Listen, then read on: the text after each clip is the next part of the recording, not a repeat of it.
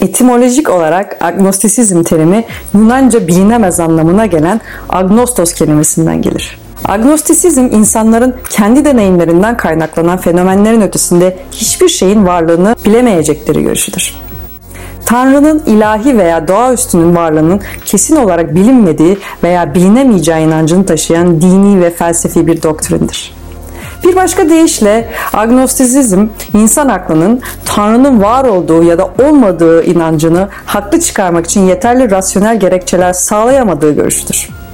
Agnostisizm kelimesi ilk kez 1986'da Londra'daki Metafizik Derneği'nin bir toplantısında Thomas Henry Huxley tarafından kullanılmıştır. Darwin'in evrim teorisinin savunucusu olan İngiliz biyolog bu kelimeyi kendi pozisyonuna uygun bir etiket olarak icat etti. Huxley yazılarında şöyle der. Bu kelime tam da bilmediğim şeyler hakkında çok şey bildiğini iddia eden kilise tarihi gnostiğine düşündürücü bir şekilde karşıt olarak aklıma geldi. Bilim adamlarına göre agnostisizm bir felsefe ve hem inananlar hem ateistler için bir doktrin olabilir.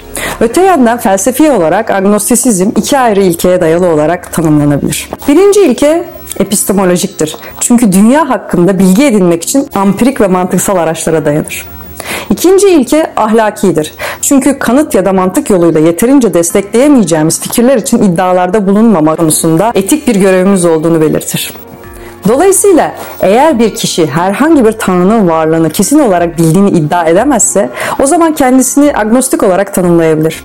Aynı zamanda bu kişi Tanrı'nın kesin olarak varlığını ya da var olmadığını iddia etmenin yanlış olduğunu savunuyor olabilir. Bu agnostisizm etik boyutudur ve güçlü bir ateizmin veya teizmin şu anda bildiklerimiz ışığında doğrulanamayacağı fikrinden kaynaklanır. Artık böyle bir kişinin ne bildiği veya ne düşündüğü hakkında bir fikrimiz olsa da aslında neye inandığını bilemeyiz. Robert Flint'in 1903 tarihli Agnostisizm adlı kitabında açıkladığı gibi agnostisizm tam anlamıyla bilgi hakkında bir teoridir. Din hakkında değil. Bir teist veya bir Hristiyan agnostik olabilirken bir ateist agnostik olmayabilir. Bir ateist Tanrı'nın varlığını kesin olarak reddettiğinde onun ateizmi agnostik değil dogmatiktir ya da varlığına dair hiçbir delil göstermediği ve ispatta ileri sürülen delilleri geçersiz bulduğu için bir tanrının varlığını reddedebilir. Bu durumda onun ateizmi agnostik değil, eleştireldir.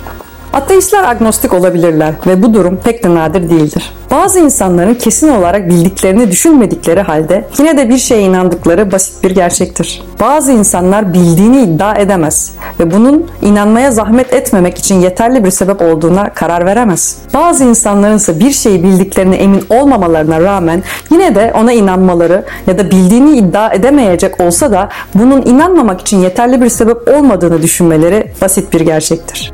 Dolayısıyla agnostisizm ateizm ile teizm arasında alternatif üçüncü bir yol değildir. Bunun yerine her ikisiyle de uyumlu ayrı bir konudur. Öte yandan kendilerini ateist ya da teist olarak gören kişiler de kendilerini agnostik olarak tanımlayabilirler. Aslında bu hiç de alışılmadık bir durum değildir. Örneğin inançlarında kararlı olmakla beraber inançlarının mutlak bilgiye değil de inanca dayandığı gerçeğini kabul edenler.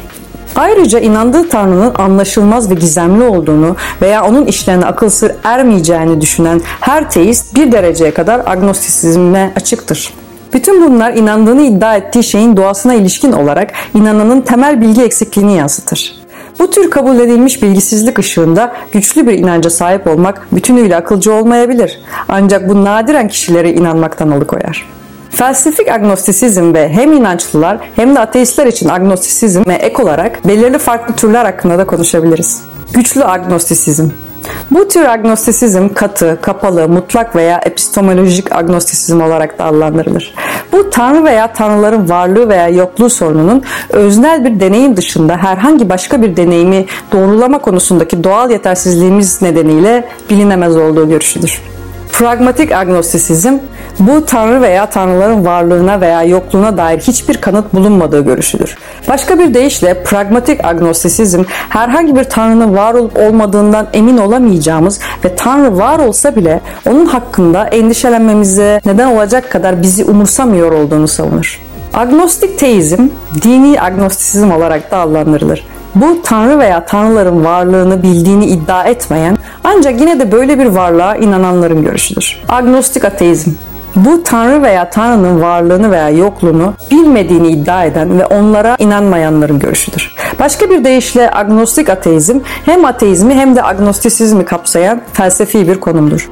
Agnostik ateistler ateisttir çünkü herhangi bir tanrının varlığına inanmazlar ve agnostiktirler çünkü bir tanrının varlığının ya prensipte bilinemez olduğunu ya da gerçekte şu anda bilinmediğini iddia ederler. Agnostik ateist bir veya daha fazla tanrının var olduğuna inanan ancak bunların varlığının veya yokluğunun bilinmediğini veya bilinemeyeceğini iddia eden agnostik teist ile karşılaştırılabilir. Son olarak İgnostisizm, Tanrı'nın varlığı veya yokluğu sorusunun anlamlı bir şekilde tartışılabilmesi için bile tutarlı bir Tanrı tanımının ortaya konulması gerektiği görüşüdür. Tutarlı bir tanımı bulunmayan bir kavramın da varlık yokluk açısından tartışılmasının anlamsız olduğunu öne süren teolojik konumdur. Umarım bu açıklamalar kafanızda bazı noktalara ışık tutmuştur. İzlediğiniz için teşekkürler.